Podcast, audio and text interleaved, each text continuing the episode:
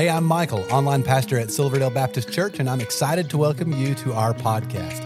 Now, after you listen to this episode, I hope you'll stick around for just a moment. I'll be sharing about some resources we have for you, as well as a few things going on at Silverdale right now that we would love for you to be a part of. Now, I really hope this podcast is just what you need today to help you in your relationship with Jesus.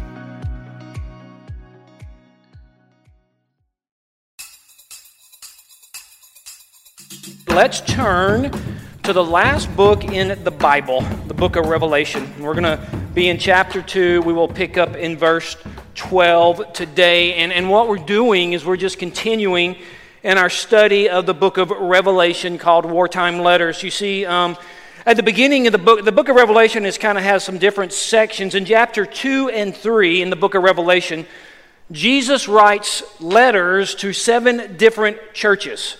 Now, these are historical churches. They really did exist. So each of these letters are given directly to those specific churches because each of those specific churches had specific issues that the Lord needed to deal with. But these churches kind of transcend even that, and it applies to all churches throughout the church age. And so we're just going through them. We're studying the problems and issues those specific churches had, but we also want to be aware of these are problems that every church can have, or combination of problems. And today we come to our third letter, and it is the letter to the church at Pergamum. A very interesting name, but we're going to be looking at this church. Now, the issue that this church is dealing with is it is a church that was engaged in compromise. This church is beginning to be linked with inseparably to the world. It appears that this church has decided that it can maintain some kind of Christian credibility but also associate itself with the world. And so, this church in Pergamos, it's a picture of really any church or any Christian that courts the world, like we want to be like the world while maintaining an image that they are wed to Christ. And so that's what we're going to be looking at today. And I was thinking about this church and I was reminded of something that reminded me of this church. I think that this church I, you, you, guys are going to understand what I'm talking about. Like, this church is kind of like the individual on the highway. Maybe you're driving, I don't know, behind them and they're in front of you and they cannot decide what lane they want to be in, right? And they're in this lane, then they go in that lane and that lane, they go back and forth, and they simply do not know what lane they want to be in. And the reality is, is maybe you're back there driving and you don't really care what lane they're going to get in, it would just be helpful, helpful for you if they made a decision so you would know what lane that they were going to get in. I was thinking about this. There's two things that we need to know about any individual who's driving on the road and no one lane they want to get in. First thing is this that individual is confused, right? They're, they're, they're confused, but not only that, everyone around them are confused as well. We're going to see that in this church specifically. Whenever you are unstable about which direction that you are going, you not only have instability yourself, you're going to find that you're going to cause those around you to be unstable as well. And that's this church. And this is, it's courting the world. I to be in the world. I to do what the world does. I, I'm also going to do what these, the church does. I don't call myself a Christian. I'm going to do all this stuff. I don't know what lane I'm in. I'm confused and I'm confusing everyone around me. Well, it just so happens that Jesus has an opinion on the church that might try to do that. Well, let's look what Jesus says. Chapter 2, verse 12. We're going to walk through this beautiful letter. First thing we're going to see is the testimony of the church. The testimony of the church. Jesus begins, we got seven letters. Jesus begins all seven letters in a similar way. There might be a ten, temptation to sit there and think, well, if we've already looked at it two times, why don't we look at it a third time? We got to look at it a third time because the sovereign God put it in the Bible a third time. It's not called for us to skip it. So let's see. Here's what he says, verse 12, very beginning. And to the angel of the church of Pergamum, write. Okay, once again, just repetition. That word write, it's a command, it's an imperative. And we're told that the letter is written to, the word is angel. It could be an angelic being, or the word is also translate messenger. It could be to the leadership of the church. And then we see it's written to the church, which is, once again, I'm just letting you know, it's ecclesia, meaning this letter is written to a gathering of people whom God has saved. They've met, they've gathered, they have assembled so that they can worship the living God together. So, this, this letter, once again, it's not written to a building, it is not written to an edifice, it is written to a people, just like here. Just like here. Like, this letter is written to the church in Pergamos. Hey, guys, we are the ecclesia of Silverdale. All right, so that's what we're told. It's written to them. Now, in regards to that church, we don't really know historically how that church got started. But it is a, a unique church. It's a unique church because we know that this church, Pergamum, was primarily made up of first generation Christians. In other words, they had, for the mo- most part, come out of pagan backgrounds, okay? This is first generation Christians. Now, once again, we don't really have that situation here where we live today. I mean, we have people in our city who don't know Jesus and have probably never, I don't know, spent a lot of time around Christians, but by and large, most people around here at least have an aunt or an uncle or a grandmother who's a Christian. Or perhaps one Christmas or Easter, they went to church. Like they, they're, they're familiar with churches, okay? But this church in Pergamum, no, no, that's not the case. These are first generation Christians, okay? So, no doubt when God saved them, their lives were transformed, amazing things happened. But it seems that as time has progressed, they have begun to pick up their old habits and, and, and they're bringing it into the church, and you have this compromise going on. I'm telling you right now, it's a really cool thing. It's a really awesome thing. Have a church full of first generation Christians, but they also have some issues. And so we see that. And then Jesus is going to continue. Once again, we're just going through the text, and now he's going to introduce himself. Once again, all seven letters, exactly the same thing happens. Jesus introduces himself. But in every letter, he introduces himself differently. All right? So he gives an appropriate introduction to very to be specifically address the needs of the congregation. All right? You know, the congregation, all right? So Jesus is going to tell them about himself in light of what he's about to talk about the problem that they're facing. Okay, okay, okay. So we know these guys are compromising. How might Jesus introduce himself? Check it out, the rest of verse 12. Here we go. This is introduction to the compromising church. The words of him who has the sharp, two edged sword. Huh, well, uh, that'll get your attention, right? I mean, that's not a picture of a teddy bear carrying Jesus. Like, Jesus, Jesus doesn't have milk and cookies here, right? He's got a double edged sword. And I'm telling you this my grandmother was a loving woman, but if my grandmother came up to me holding a double edged sword, I'd be Hold on. You know what I'm saying? I mean, that's not a chocolate pie in your hand, Grandma. I want to I want to listen. I'm all ears. Question, what is that about? What is this about? Well, it is in reference to Revelation 1:16 where Jesus says, "Out of my mouth comes a sharp two-edged sword." But it's even more interesting because throughout Scripture, God is seen, Jesus is seen as specifically having a two edged sword. Hebrews 4, Ephesians 6. God has this double edged sword. All right, so um, here's my question. Here was my question. This is where I spent some time thinking. I started thinking this why is it double edged? Like, why isn't it single edged? Like, what? I don't, I don't know a lot about swords, but I would think a single edged sword would be a sufficient sword, right? That's how I come. Look, look, look, okay, I have on my phone, I got this game called Fruit Ninja. Yeah, have any of you played Fruit Ninja? Okay, okay, okay. Single edged sword, single edged sword. They, they throw out the fruit and you slice it. Pretty effective. I thought, why not a single edged sword? Why does God, why does Jesus have a double edged sword out of his mouth? It's the word of God.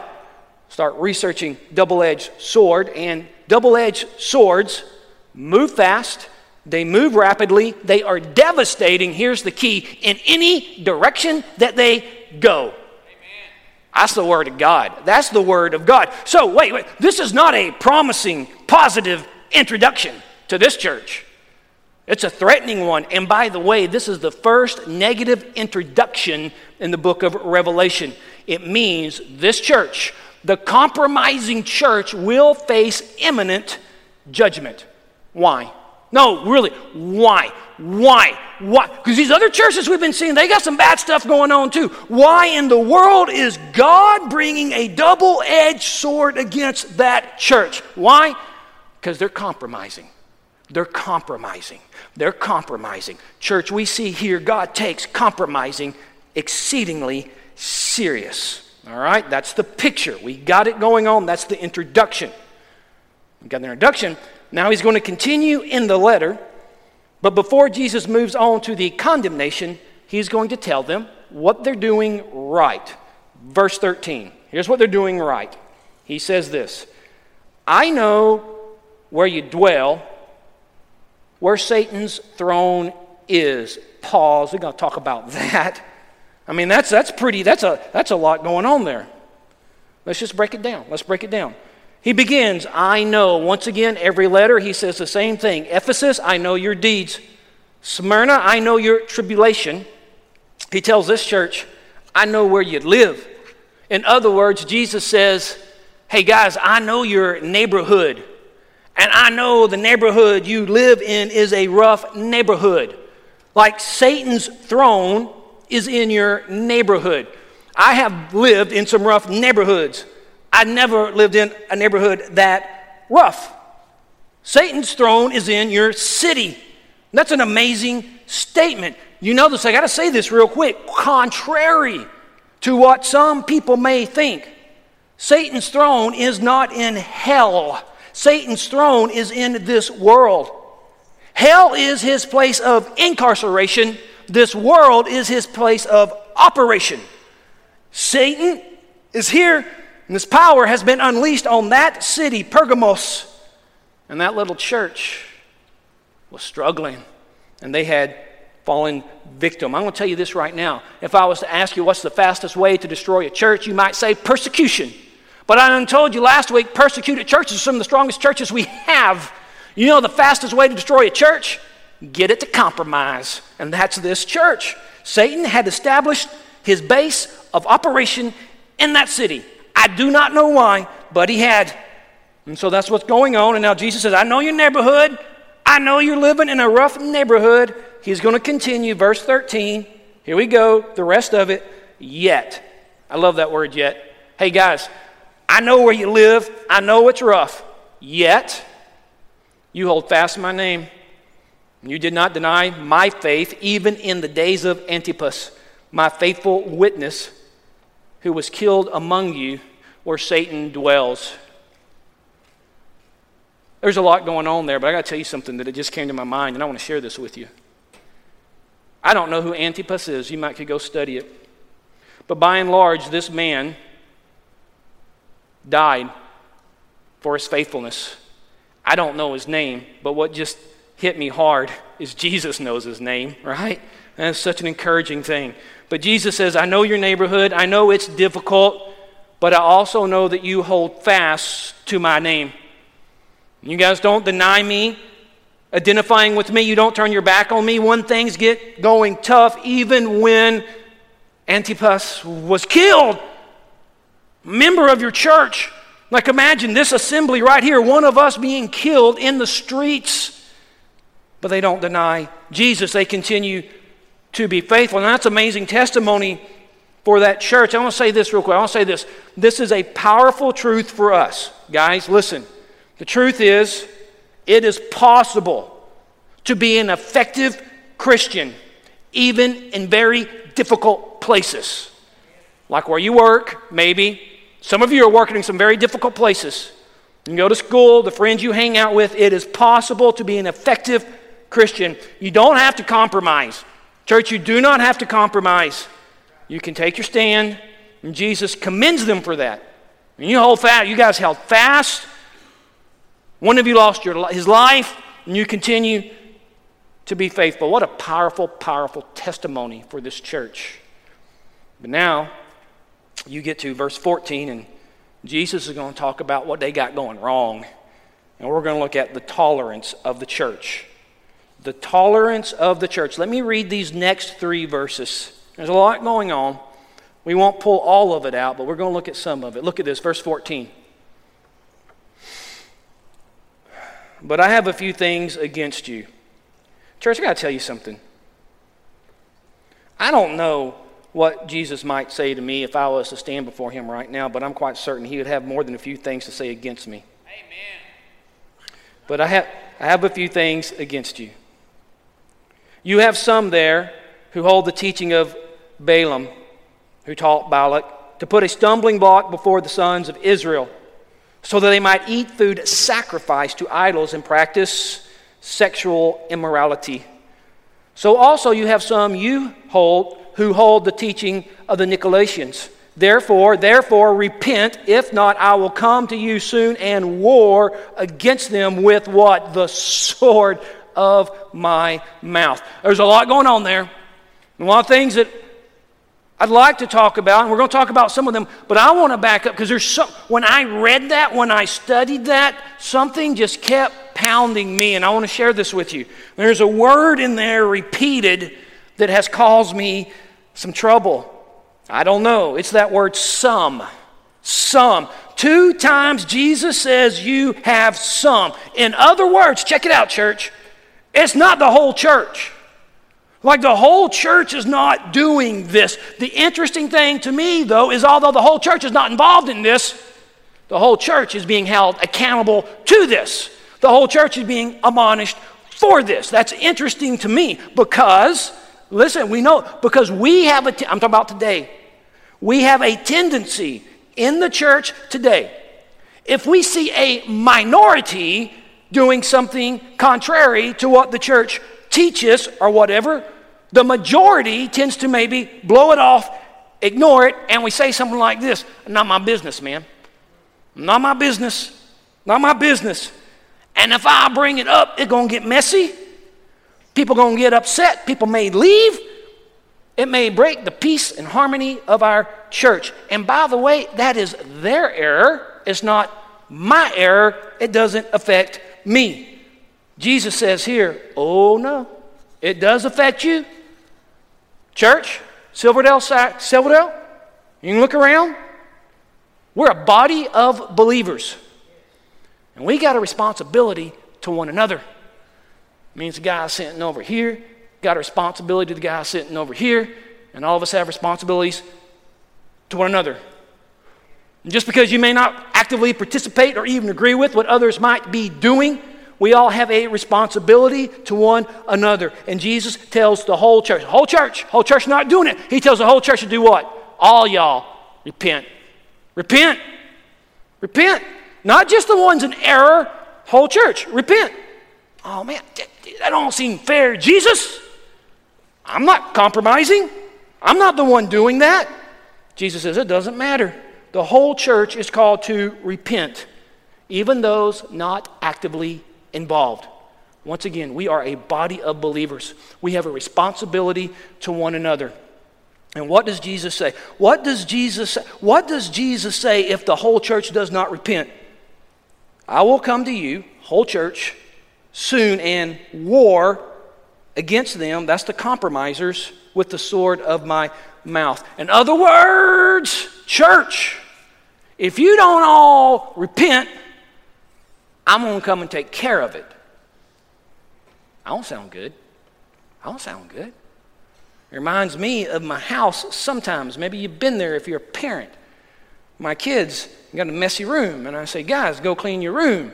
Long time has passed, and the room has not been cleaned. And so I say, this one, I say, if you don't clean your room very soon, then I'm going to clean it. And I'm going to bring the trash bag with me, you know? That's what Jesus said, hey, do it. Take care of this. This is a powerful picture, guys. We're, we have a responsibility to one another, and sometimes it involves difficult, loving conversations. But let's keep going. Next thing I want us to notice here in that whole three verses is Jesus goes back to the Old Testament, right? He goes back to the Old Testament. and he introduces the teachings of Balaam. Now, we don't have time to go into all of that. You can go to Numbers chapter 25, you can read all of it. But why does Jesus go back to the Old Testament? By the way, let me say this real quick. I just told you these were first generation Christians, right? But those first generation Christians, Jesus expected them to know their Bible. He did, all right? You go, you know, you don't have to tell you. Numbers 25, you guys know it. Why did he go back there? He went back to that story because they had people now practicing what Balaam had taught, only now they're called the Nicolaitans. New, same error, same sin, different name. By the way, let me tell you this it happens all the time. You see it every few years or generations or whatever. Same sin, same error, just got a new name, got a new shine, got a new, I don't know, kind of branding, but it's the same. And the, the Nicolaitans, what they say? Basically, they go this You can come to church on Sunday. Hey, I'll come to church on the weekend, come to church, love the Lord, do what, hey, have a hallelujah, praise God. And on Monday, you can do whatever you want to do. Don't matter. Don't worry about it. You can go watch whatever you want to watch with your eyes. You can go say whatever you want to say with your mouth. You can cuss. You can tell crude jokes. You can sleep with whomever you want to. Just do this clean that stuff up before you go to church, right? Leave that stuff at home when you get to church. It's all good. They, it's all good. In other words, there is no correlation between what you believe and the way you live. And that's what Jesus is talking about. You got, you got something in church doing that, mixing together the things of God with the things of the world. Yeah, I, I don't do that. Going, you keep doing that. Just you keep doing that. I'm going to bring the sword. That's serious. So, Jesus, what do you want us to do? Simple. Simple. Repent. Repent. We don't have to go start some committee. We don't have to have a 10 point action plan. You can do it right now. Repent. Knock it off. Stop it. Repent. The life of a Christian is a life of continual repentance. Repent. I was thinking, man. Compromise. Jesus don't like it. Don't like it. But in my life, and I've seen the life of churches, that's easy to do. It's easy to do without even knowing that you're doing it. You all of a sudden find out someone from the outside comes in, they look at you and like, man, you've compromised a lot. And you, you get offended at first. No, I haven't. And then they start listing, and you're like, well, maybe I have. And I was thinking about it. When it comes to compromise, I most often see four categories of compromise. Now, this is not in your notes, okay? You can take notes if you want to. I meant to maybe put it in there, I didn't, but these are the four areas that I see Christians and the church struggling with with compromise. And I want to briefly go through them, all right? First, I see this in the church. Among Christians, how do we compromise? One, we indulge our own desires, right? We compromise. We indulge our own desires. Like, that's probably the most frequent reason we compromise. We got a sinful desire, something that we want, something that we desire, and instead of what repenting of it, we compromise. Oh, but we don't we do more than just compromise. We find some way, I don't know, through I don't know, our inner lawyer to make it so that we can bring it into the church. And so we don't only have to repent of it, right? We don't repent. We're going to keep doing it, keep going to church. I like doing that. I know it's a sin, but I read somewhere about something and I heard this wolf of a pastor say that, and it's okay, so I'm good. We compromise. That's the first we do. We just indulge ourselves. Second way that I think, I see, second most, the way we compromise is I just say this ignorance of God's word. Ignorant, man. Ignorant. Sometimes a believer lives like the world because he simply doesn't know God's standard. Oh, I'm not pointing fingers. I've been there, man. Man, I've been there. I hope you've been here too, man. You sitting there reading the Word of God, or you're at church, or you're at church and pastor says something or the word of God says something, you're like, I did not know that.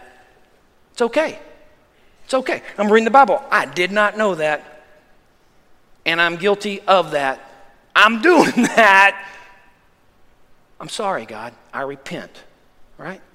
Thankfully, we all have full access to the Word of God. There is no reason for any of us to remain in ignorance. There's no reason at all. Willful ignorance is a sin. But we do. We ignore God, we're ignorant, and we compromise. Third, this is the third thing I see this all over the place fear of being labeled.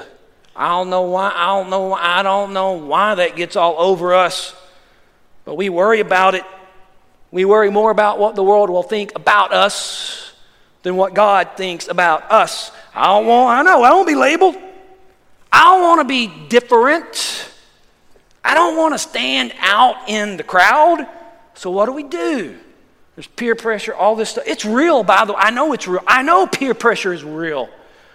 I know it's hard. You're sitting there hanging out with a, a, a, some non believers and they want to do something, and you know you ought not do it, but you don't want to be the one to say, I'm not going to do that because it is offensive to my God and it's sinful or whatever. And so you're like, it's easier to compromise.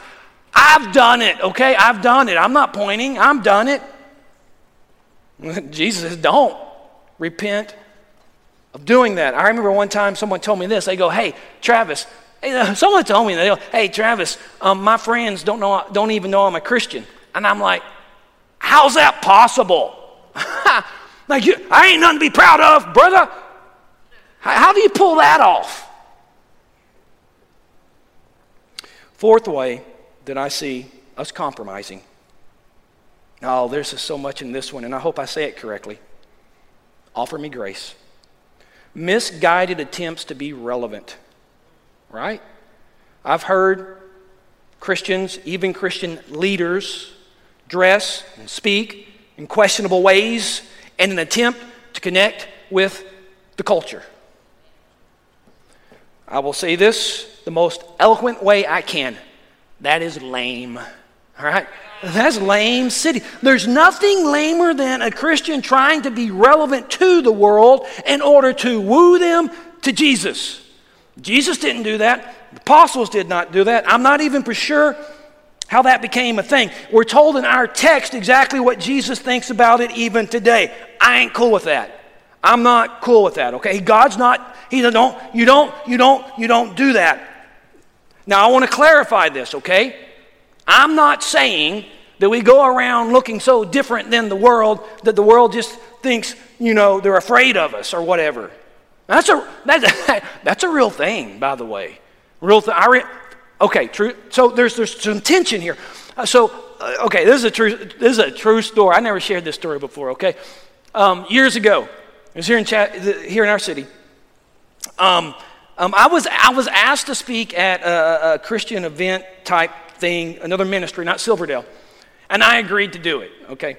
Now, um, I have a non Christian friend, I had a non Christian friend, and um, we were hanging out. And we so happened to be hanging out on the same day of that event. And I said, Hey, man, I've been asked to go speak at this event. You want to go with me? He goes, Yeah, man, I'll go check that out. And so we get to the event. Okay, this is where we're going. We get to the event. And, um, and well, when you get to the events, if you're speaking, what happens is you, you go in and, and they introduce you to the leadership and the worship leaders and all that. So I'm getting introduced, all this stuff, and, you know, and, and I'm introducing him as well. They don't know he's not a believer. They just, I don't know. And so I tell him, I go, well, here's the deal. Here's what's going to happen. I want to tell you what's going to happen. Here's what's going to happen. Um, in a moment, they're going to lower the lights. Those guys that you just met in the band, they're going to come sing some songs. They're going to sing a song. I'm going to come up there. I'm going, I'm going to give a message, and then you and I are going to leave and get dinner. He's like, all right, sounds good. Okay, so here's what goes down, guys. Go, here's what goes Okay, so um, the lights go down, and then here's what happens. This was, I don't know, several years ago. This was the cool thing to do. I don't know. They started lighting candles, okay? I'm not talking about one candle or five candles or 10 candles. I'm talking about a fire hazard. You know what I'm saying? I just got candles, candles. And they lighting the candles. And my buddy's, his eyes getting really big and he goes, Travis, this is weird. And, and he go, he's like, man, I've seen this stuff on TV and it never goes well, right? And I'm like, yeah, yeah, yeah, this is kind of, I knew what they were trying to do. And I think it's weird. But then the, then the worship guys get on stage and they all, you know, I don't, they take their shoes off. They all take their shoes off. And this guy's like, he's just, he's ready to bolt. And I said, listen, stay here, stay here. I'm going to speak really fast. None of these guys go to Silverdale. It won't matter, you know, and we'll go, we'll go, go, go eat. And so I did that. But then I sprung, we got out of there. He got out of there, okay? So I'm not arguing that we've got to be so different that people on the outside, they look at us and get all, I don't know, these guys are crazy. We, no, I'm not saying that. I'm not saying that. What I am saying is that we do not want to be looking so much like the world that when someone comes in here, there's no clear distinction, right? They don't they can't distinguish that we're different. All right? And here's the good news. The word of God is relevant. His message is relevant. All right. Those are the basically four areas I see. Let's keep moving on to verse 17, and the last thing we're going to see is the triumph of the church. Try, okay.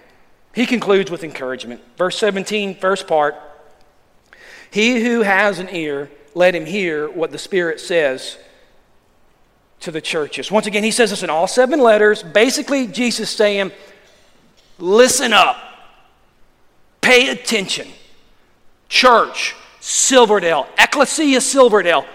If you got ears and you're here or you're watching, Jesus says, listen to this. Put weight on what I've just said. I've got little patience. Jesus going to bring the sword. You're going to be compromising with the world. Listen, repent.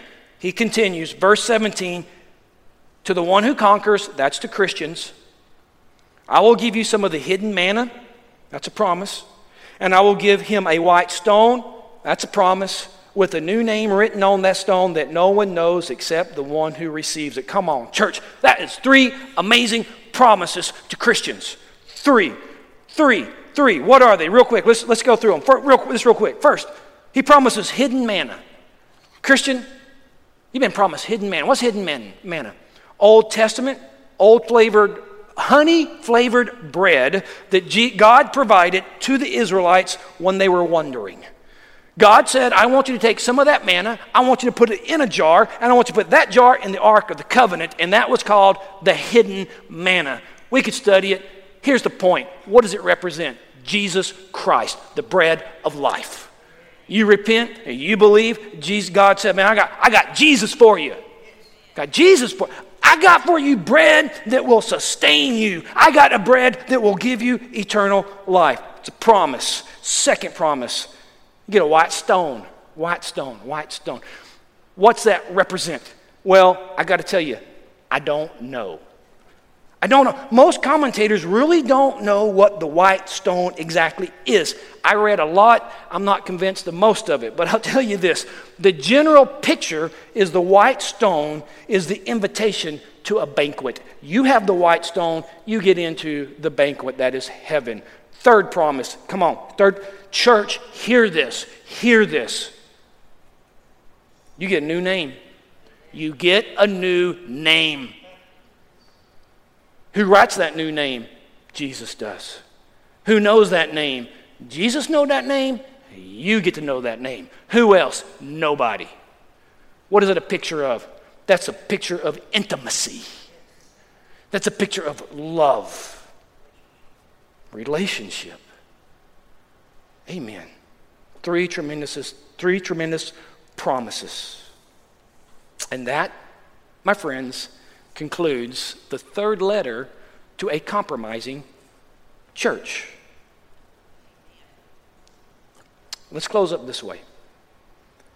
I know for a fact, I believe that no one here today or watching would say they want to compromise but I imagine many of us have, or we are.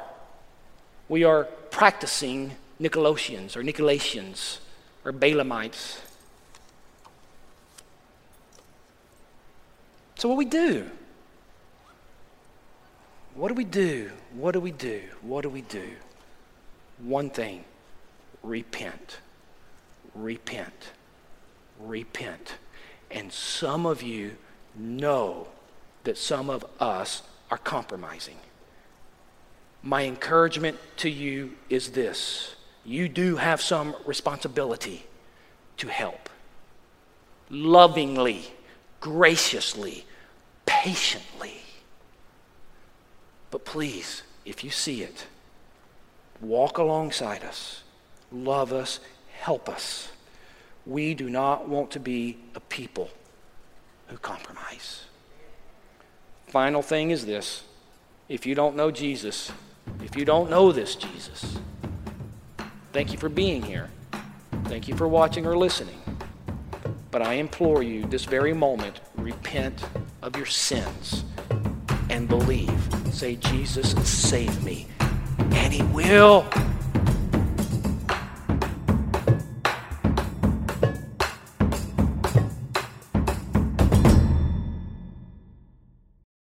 I hope this was helpful to you. If while listening you realized you need to take the next step in your relationship with Jesus, we would love to help you with that. You can connect with us by clicking the link in the show notes to our website and then clicking the Connect Card button. In our weekend worship services, we are in a six week sermon series called Jesus in the Midst. John chapter 13 and 14 record Jesus' final words to his disciples in the upper room. They are about to enter the darkest moment in history, and Jesus shares with them the essentials of what they need to walk through them. You know, the things they needed in the midst of their darkest hour are the same things we need in ours. We would love for you to join each week at one of our campuses or online. You will find service times by clicking the link in the show notes to our website. Lastly, there are so many ways for you to get involved and be a part of what God is doing at Silverdale. We really want you to feel welcome and a part, so please stay connected. Be sure to like and follow us on all our different social media accounts. You'll find all the links in the show notes of this episode. And lastly, help us spread the word about this podcast. Take a moment to share this episode with your family and friends. Again, we appreciate you listening and hope you will join us again next time.